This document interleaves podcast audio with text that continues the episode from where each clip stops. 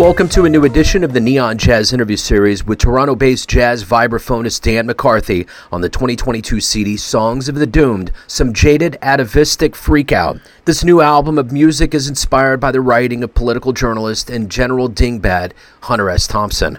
A lot of the jangled madness that makes up the band's repertoire comes from a new compositional style created specifically for this band called the Gonzo Cypher. The ultimate sound of the band was inspired by the Gary Burton Quintet from the 1970s on ECM Records, which was weird in its own right. We get into all of this, COVID life, and the future ahead. Enjoy this interview. It's great to, to, to catch up with you. And from my end of things, it's so relieving to see that you know the the reason for talking to musicians now isn't to say how are you doing without there being any music? It's how does it feel to have a new album and to be returning to the live stage? So prior to getting to that gleeful question i want to know how you survived covid. How how did you get through that time period and how did it change you ultimately? Ah uh, great question i mean it, it changed a lot of things uh i don't think anybody would be able to say differently. Um, I think that it was a really it was a really pivotal time for me personally. Um, you know, my my wife and I had been living in New York. In spring of 2019, we decided to move back to to Toronto. Um, well, she's from Colorado, so she wasn't moving back, but she was moving here. And uh, yeah, we wanted to be closer to family, and I decided to go back to school and do my master's uh, at York University here in Toronto. And so, you know, I was sort of in this, uh, I don't want to say midlife crisis, but I was in this point in my life where I just sold my business in New York. I was trying to figure out what, you know, we just had a kid. I was trying to figure out what my long term plan was. And so I was like, well, I'm going to go back to school, get a master's, and kind of see what happens from there. And then halfway through that, obviously, we all know what happened. The pandemic hit. Um, and I had no idea what I was going to do. I was halfway through this program, like with the idea of, you know, doing music full time, be it teaching, performing, whatever, and all of a sudden, nobody knew when or if even things would ever get back to normal. So I started just doing a lot of stuff on my own. Um, the pandemic is actually what kind of sparked part of the compositional tools for this album. I wrote a lot of music during that time, uh, and I mean a lot. I mean probably 40 to 50 pieces of music, varying from jazz heads to six movement piano sonatas. Um, and so it was a very interesting time of experimenting and trying to do stuff, you know, virtually by sending, you know, wave files back and forth and recording over top of them and trying to make music that way. Um, and so, yeah, it was just a very interesting very interesting time to be a musician, and you know, I it, it definitely kind of changed the course of of my career. That's for sure. So let's get to the better question: How relieving is it to have songs of the doomed out, chances for live music, and just the world opening up in general? It can't be understated. Like this is such a, a relief for musicians around the world. Um, for me personally, having this album has been a dream of mine for many years. Uh, it's it's been sort of percolating and uh, changing form for for a lot. Uh, really, probably better part of ten years, I suppose. Um, and so, really getting a chance to to do this and get it out and have it turn out as well as it did, I'm beyond proud of how how this record came out. Uh, the guys just play amazing. Um, I, I really am happy with the sort of the way the compositions came out. Um, so I'm just I'm so thrilled that this is out there. I'm so thrilled that we're able to do some live shows. Uh, you know, bring this to people because I think it's kind of different than a lot of stuff out there, and uh, I'm just excited to see how it is received.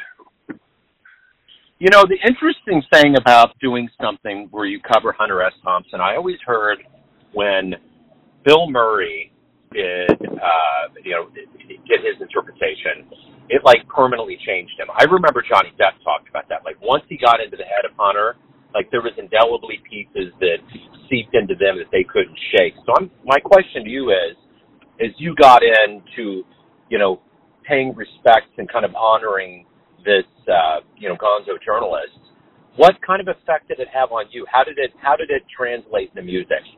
That's a great question. I have not had anybody ask me that about um, this project yet, but to be honest, that's probably my favorite question that I've ever been asked about this project.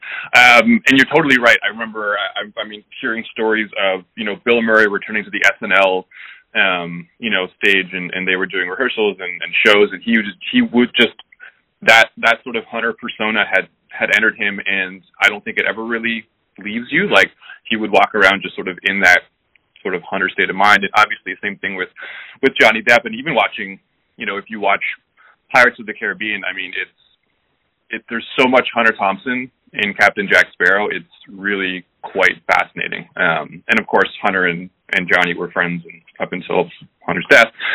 Uh, for me, I, yeah, I mean, obviously, I didn't have quite the same level of interaction that they did in terms of getting to spend, you know, months living at his house. Uh, that would have been wonderful, and I probably would not have survived it. Um, but it it, it definitely um, impacted me. Like I, I, you know, I certainly was probably drinking more than I, you know, should have been during that stage, and just really trying to get into it. Because I think that like when I first started trying to write the music for it, um, what I would do is I would dive into his writing for an hour, two hours, three hours, um, you know, while sort of like sipping some whiskey and beer the whole time, and then I would go right to the computer and just try to try to create music like on the spot without thinking too much, just using that sort of spirit, using that energy, um, as he would probably call it, to channel into the into the music itself. So, um, yeah, it, I, I think that there's always going to be a part of Hunter that's that's with me at this point because of this experience, um, and you know, I, I I think it's a good thing.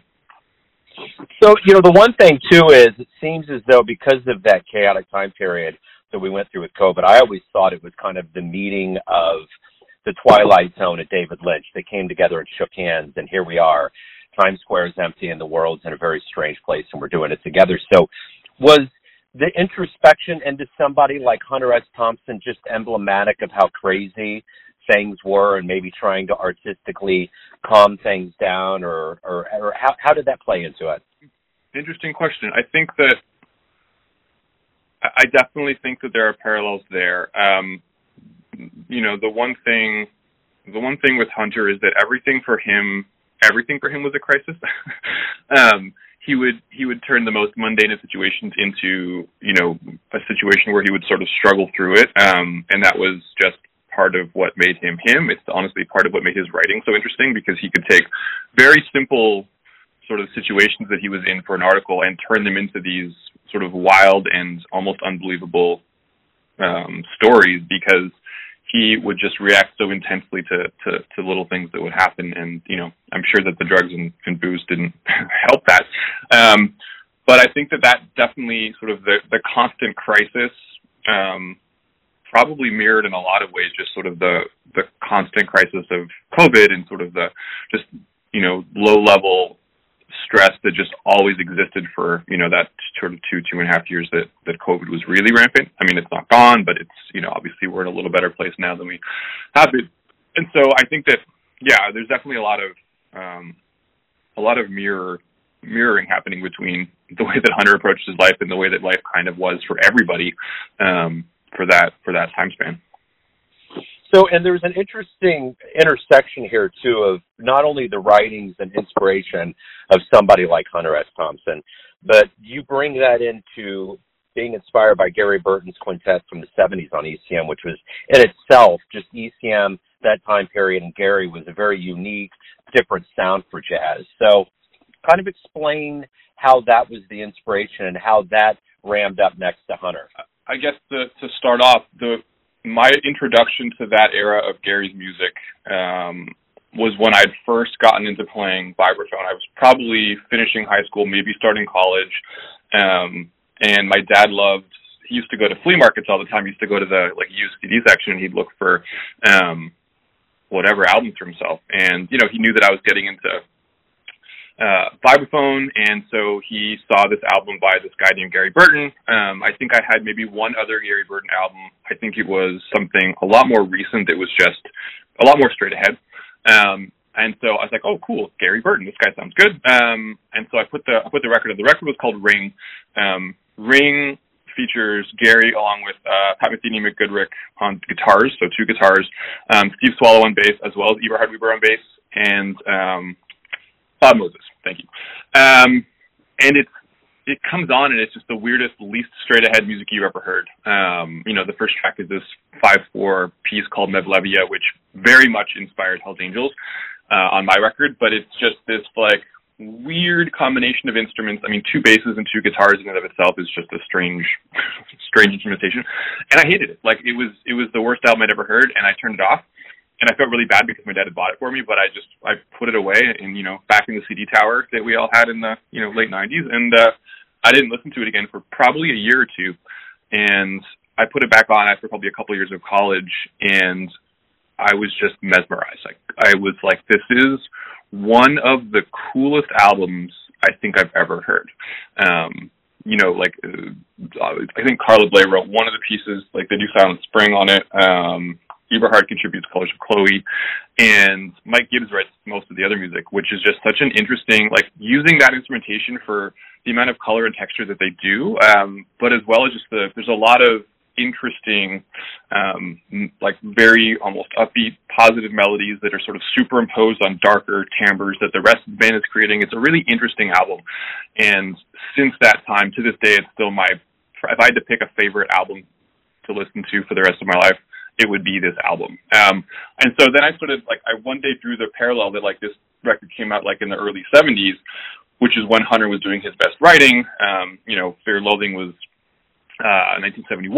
Uh, then he wrote Campaign Trail, which was based on the 72 election with McGovern and Nixon. Um, this album was recorded, I think, in 1974. Um, and so I realized there was probably a lot of like the world was a weird place at that time.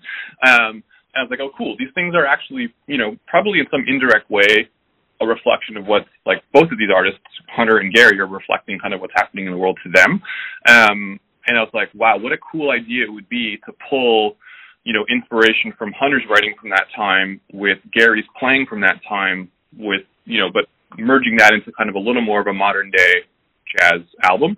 Uh, and that's sort of what initially spawned this project was sort of that realization that both of these two things that I was so obsessed with, Hunter's writing and Gary's record ring, I could actually pull those together and, and do my own thing. So that's that's how those things kind of arrived at the same place. So what are you hoping a listener gets from this album? I don't know. I when I my my primary goal with this album, um, and what I when I gave the music to William McKeen, who wrote the liner notes, uh, William's written a couple books on Hunter, uh, including one of the only uh, books on Hunter that Hunter actually liked um, when I gave the the music to William McKeen, I was like, "Hey, here's the here's the music. I don't know if you're gonna like it or not. It's a little weird, um, but to be honest, my only goal with this music is I want to create music that Hunter would have appreciated if he got to listen to it. Um, I want it to reflect his writing in an interesting way. Obviously, I want myself to come through this as well, but if I care about anything, it's that Hunter would have appreciated this album. And William McKeen wrote back to me after he listened to it, and he's like, "I think you've accomplished that. I absolutely think that you've done that." Um, and that's all I care about. Like, would I love people to listen to the record? Absolutely. Would I like them to really appreciate it? Would I like, you know, people to maybe check out Hunter's writing after listening to it, or would I like Hunter Thompson fans to maybe get a little more into jazz after listening to it? That would be wonderful. Um, but honestly, like, this was such a like a passion project for me in terms of bringing like really the things that I loved most into reality. Um, so just knowing that you know that people close to Hunter think that he would have appreciated this, I, I already consider this record a huge success. So the album art looks very much so like something that epitomizes Hunter, and probably he would dig it. So, what's the story behind that? Yeah, I mean that was really that was really the main goal, um, was just to to have something created that that would reflect, you know, in, in a way, you know, we I wanted to kind of pull similar colors to you know there's there's one version of Fear and Loathing of the book that was released that's like sort of orange yellowy, um, and so you know I wanted to kind of pull those colors because I really like the way that those those paperbacks look. Um, there's also like an orangey reddish tinge to the uh, the cover of Gary Burton's Ring, um, at least the apple, not the rest of the cover art. Um, but uh, yeah, that was kind of the plan. So we so that was was designed up, and then what I did is I kind of put a lot of little um, I guess little Easter egg images in all throughout that that craziness. So there's actually like the cover of Gary Burton's album Ring is sort of an apple, like and then superimposed on another apple, and so I have like two apples sort of situated the same way on the album cover. I have like Hunter's aviator glasses, um, cigar, like all kinds of little things that represent parts of the inspiration to this are kind of Easter eggs throughout that album cover. Um, and so if people kind of take their time to really look through it, they might might notice some things. So Dan, where can people pick up the album? Whether they want to buy it, stream it, anything related to your life and live shows, promoting it, where can they go? What can they do? Yeah, um, I mean, if people want to buy the album, which is always appreciated, um, Bandcamp is the way to go. Um, just search for Dan McCarthy Bandcamp or Songs of the Doomed Bandcamp, um, and that'll come up.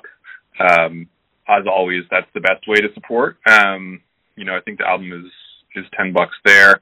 Um, you know, it would take multiple hundreds of thousands of streams on any other service to even come close to one album sale. So that's always my first suggestion or recommendation or you know plea. Um, if you like it, buy it. Um, otherwise, you know, check it out. Either you know, it's on all the stream platforms. Uh, it's on Spotify. It's on iTunes. It's on you know all, all that good stuff. So if you're not sure about it, take a listen to it on that first. And if you are enjoying it, uh, head over to Bandcamp and, and buy the album and you know just support uh, support live music. This is great, Dan. Thanks, man. I really appreciate you opening up, and and I'm looking forward to delving more into the album. It's been a joy. So it's great to catch up with you. Good luck with everything, man. Thanks, man. I appreciate it. Yeah, I hope you uh, hope you dig it, and uh, yeah, thanks for thanks for having me on. Thanks for listening and tuning in to another Neon Jazz interview. We give you a bit of insight into the finest players in Toronto, Kansas City, and spots all over the world, giving fans all that jazz. Thanks to Dan for his time, music, and energy. If you want to hear more interviews, go to Famous Interviews with Joe Domino in the iTunes Store. Visit Neon Jazz at YouTube.com. And for everything Neon Jazz, go to the neonjazz.blogspot.com. Until next time, enjoy the jazz, my friends. Neon Jazz.